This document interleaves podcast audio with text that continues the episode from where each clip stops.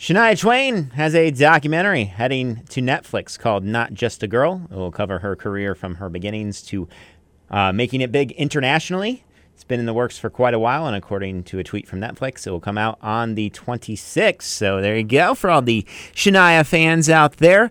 Uh, one of my favorite contests, you know, since I'm leaving the afternoon drive on Friday, one of my favorite contests was Sounds of Shania.